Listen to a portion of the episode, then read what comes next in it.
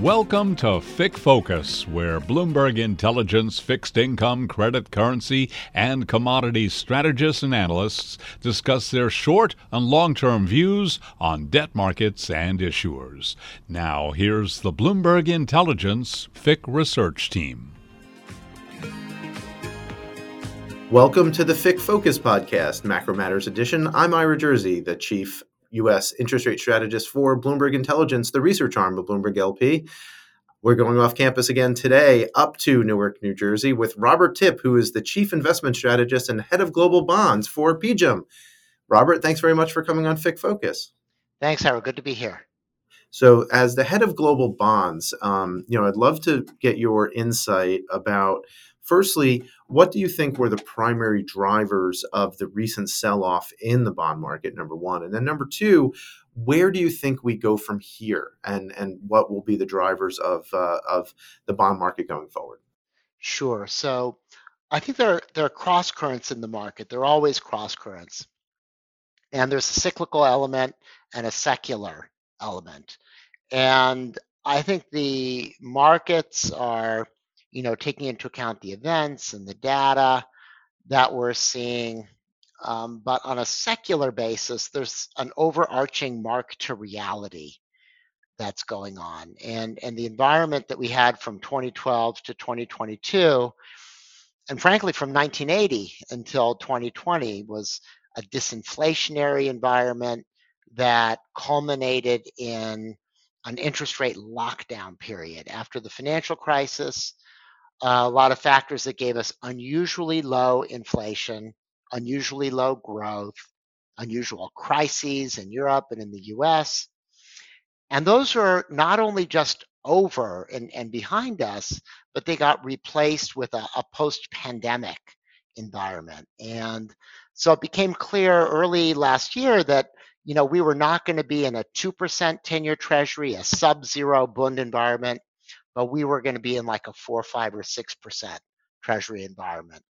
And um, so I think the markets are kind of getting dragged into that secular reality um, through the, the confluence of where the Fed funds rate is, where the E C B's deposit rate, where these have all been set, and how the data is coming in and, and surprising people in its, uh, you know, in a lot of cases, in its firmness on a global basis. So all of that has driven Treasury yields higher and, and Treasury prices lower. In fact, um, if things stay more or less where they are, we'll have the third consecutive negative year for the Bloomberg Treasury Index, which is unprecedented in the index's fifty-year history. Um, you know, do, do you think that that changes, or do you think that the um, that there'll still be some fragility in the bond market going into twenty twenty-four?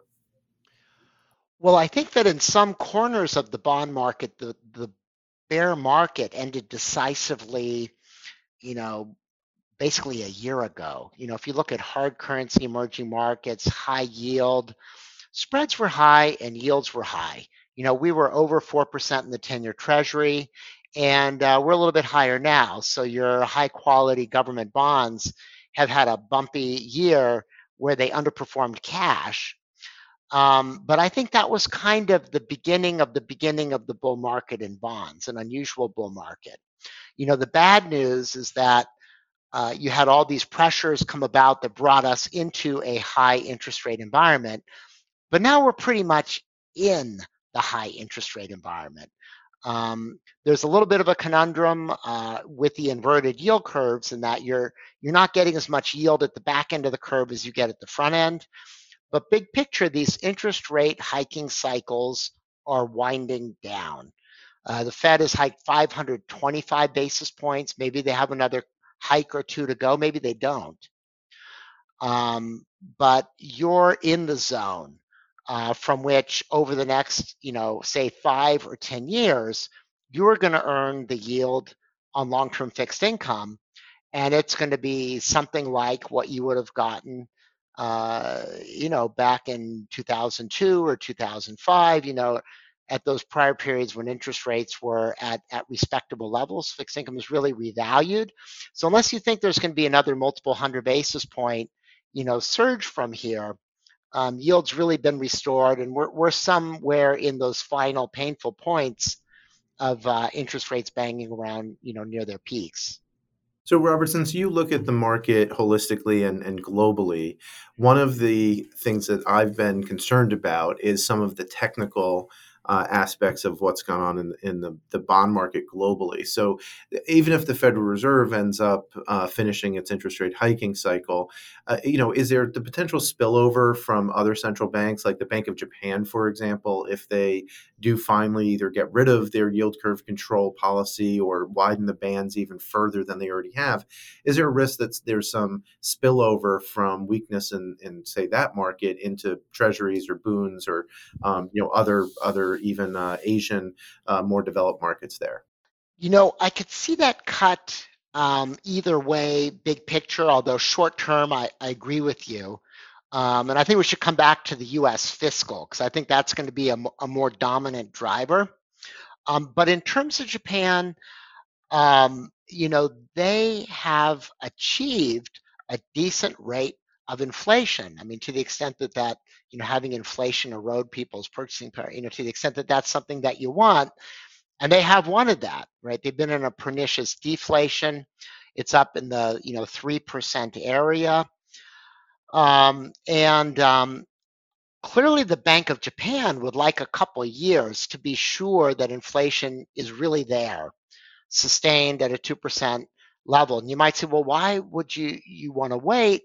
Well, there have been false dawns before, if you will, but also there's been government motivations to get inflation. They've, they've modified their tax code to encourage people to increase wages.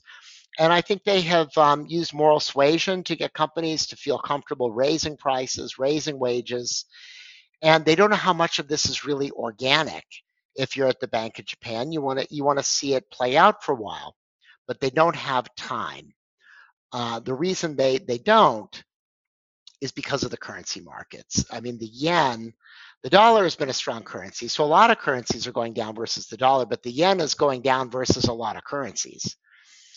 And so if people on the ground aren't really feeling three percent inflation, they're feeling more like five percent, or I've heard some people say it feels like five to ten percent.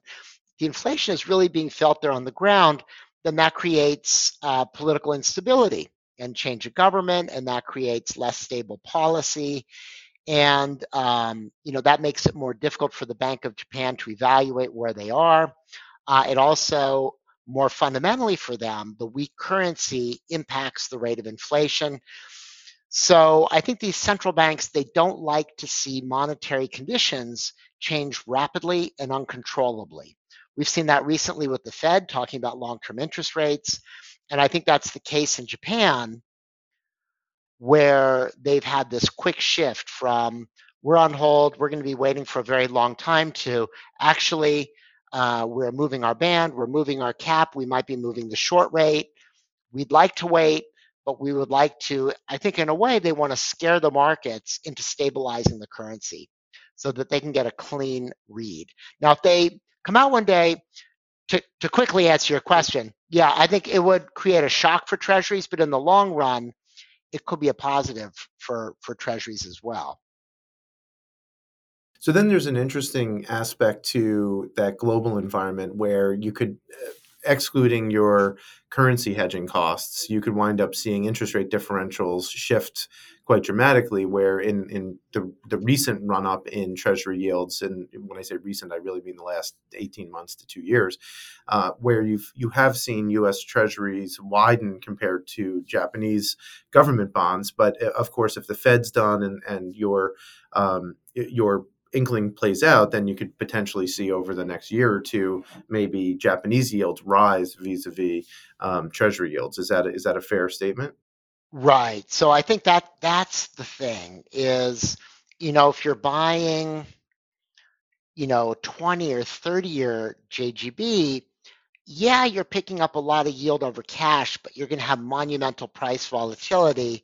And you don't really know where the Bank of Japan is in the cycle. What if it turns out that inflation is running pretty steadily at two percent because the currency keeps weakening and because they have to raise the, the cash rate, you know, over the next couple of years, maybe to two percent. I mean, that sounds absolutely crazy.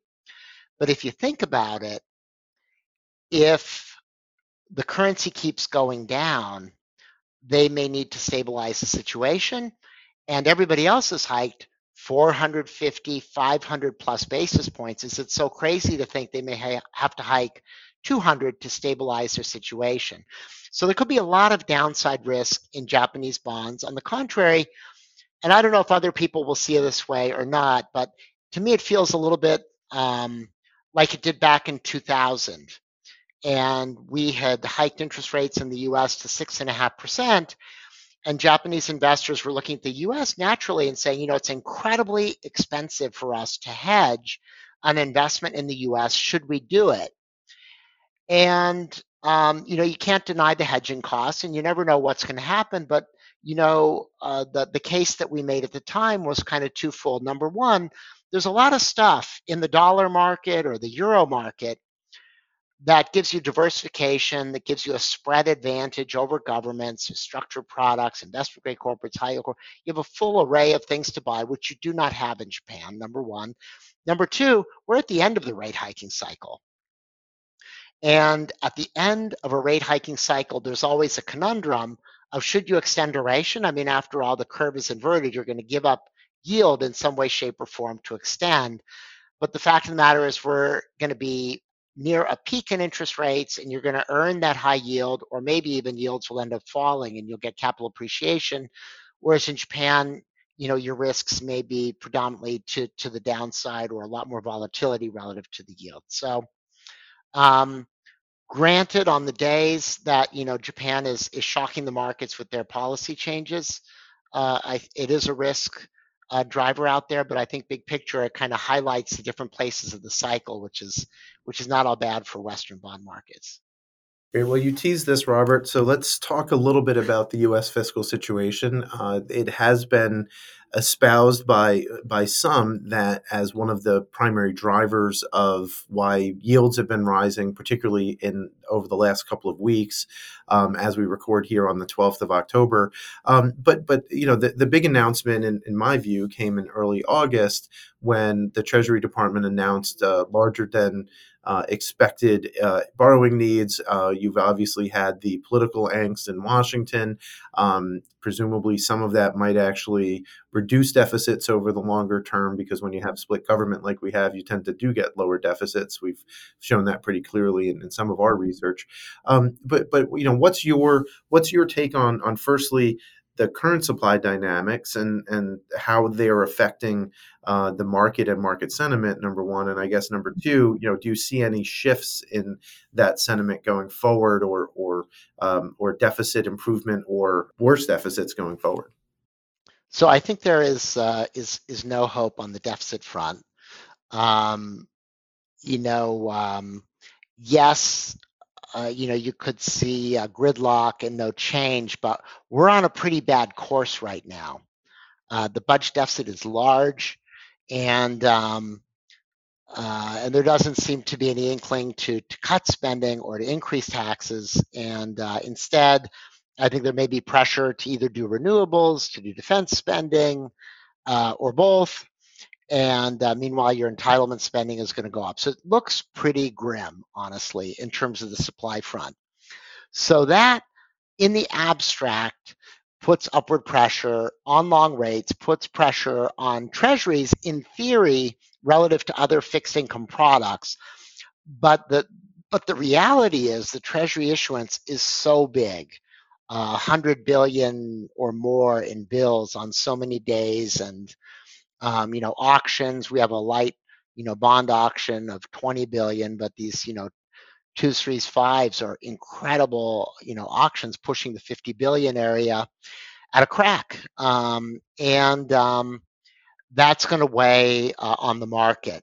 I think the the thing that is keeping us from being in the curve shape that we otherwise would be in are people's adaptive expectation, sluggish reaction to the change in the secular paradigm. So in other words, even if the Fed cut interest rates to four and a half percent with all of this issuance, you'd have a five or five and a half percent ten year.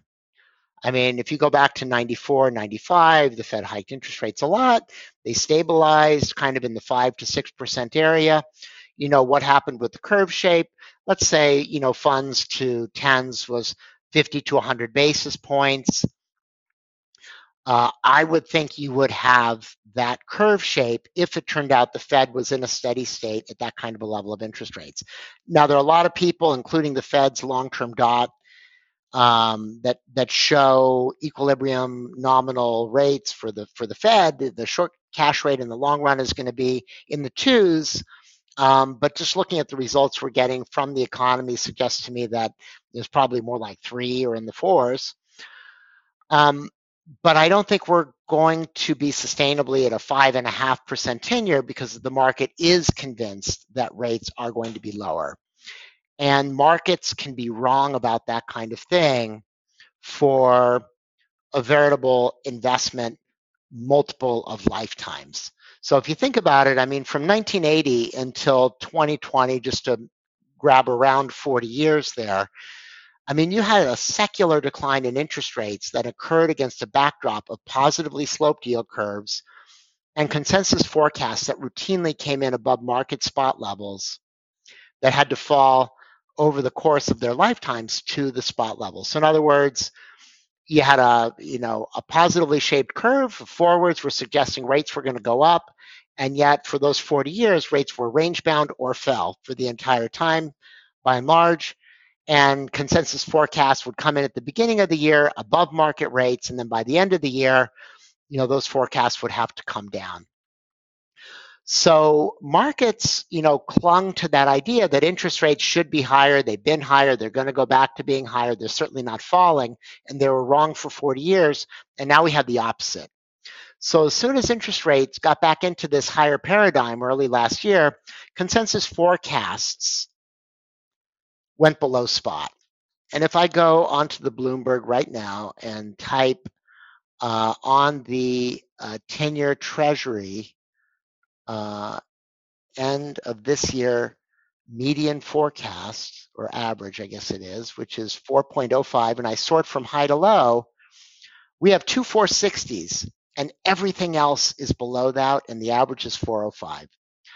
Uh, and uh, for the end of next year, it's three and three quarters. So the market is convinced the rates are going to go back down. And I think that is going to offset uh, a lot of the impact of this heavy supply and keep markets paying up for long duration, even though, uh, you know, a bite, they're, they're having a bite taken out of their yield with that inverted curve. That's great. So any other, uh, we only have like two minutes more with you, uh, Robert. So any big picture thoughts, anything we didn't uh, cover today? Yeah. And obviously you talked a lot about rates, but maybe something about corporates or mortgages sure. or, or other parts of the uh, fixed income market. Yeah, that's exactly where I would head. I mean, I think the, the big thing, though, is the markets are going to go range bound. You know, we've had central banks move several hundred basis points. Now they may do a hike or a cut or two. And the range for rates is going to become a lot more hemmed in. And that is going to get investors motivated to buy bonds. And that is going to benefit spread product. And you're having a, generally speaking, soft landing out there.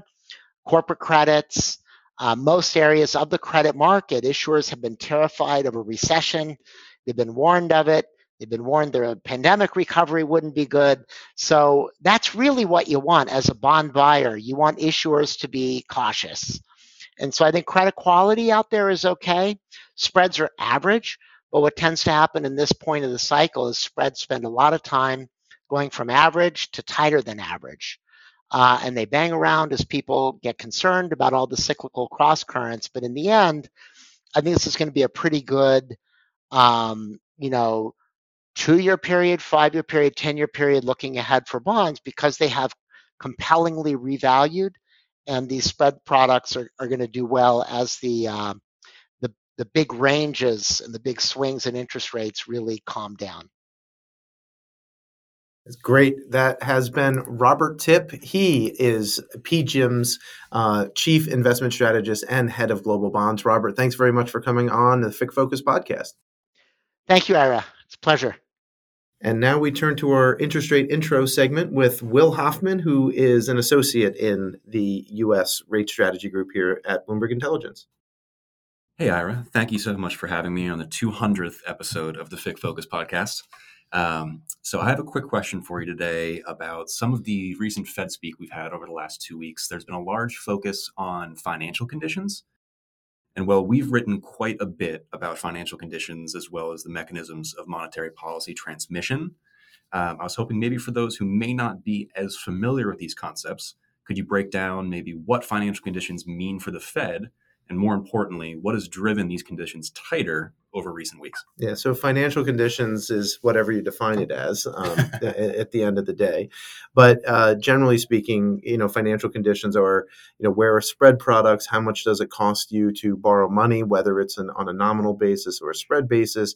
And what are the conditions of volatility in the markets? Um, so, um, so our financial conditions index, for example, takes into account rate and equity volatility. Those tend to uh, be pretty large drivers, actually, of our of our financial conditions index, but also, um, but also, how much does it cost you to borrow short-term money, uh, as well as uh, just general spread products. And as as Robert just mentioned, you know, spreads are kind of average, but they're also wider than they were not so long ago, right? A couple of a couple of weeks ago, as the bond sell-off has hit corporate spreads as well as uh, as nominal Treasury yields. Um, I think uh, I think in general, what, what's been interesting about the recent move down in financial conditions, where financial conditions, according to our index, have tightened pretty dramatically over the last four or five weeks, is really it, it's not the fact that yields are higher, because if if Uh, if yields were higher and financial conditions were getting tighter, um, that would not be a surprise. But what you saw was financial conditions remaining kind of neutral where, when you had yields rising. But then you started to have this big uninversion or disinversion of the yield curve, where you had uh, ten-year and thirty-year yields uh, moving much higher than the front end. So you had two-year yields basically hovering at five percent or a little bit over. And then you had um, you had ten-year yields go from four and a quarter up to four and three quarters in a hurry. And that really helped tighten financial conditions. You had equity market volatility rise meaningfully. You had rate volatility rise meaningfully. And all of those things have tightened financial conditions. So you've had Fed speakers come out and say, hey, we don't, um, you know, we might not need to to tighten again because the market's doing it for us. And it's that financial conditions component that they think uh, might be doing it. Now, you know, that being said, we had that just this morning, the C P I report, which showed that that services prices were going up pretty heavily. So um, it's possible that the Fed will ultimately hike again. Um, but nonetheless, like financial conditions certainly are one of the, th- one of the many things in the mosaic that we look at for um, where monetary policy and ultimately rates will go.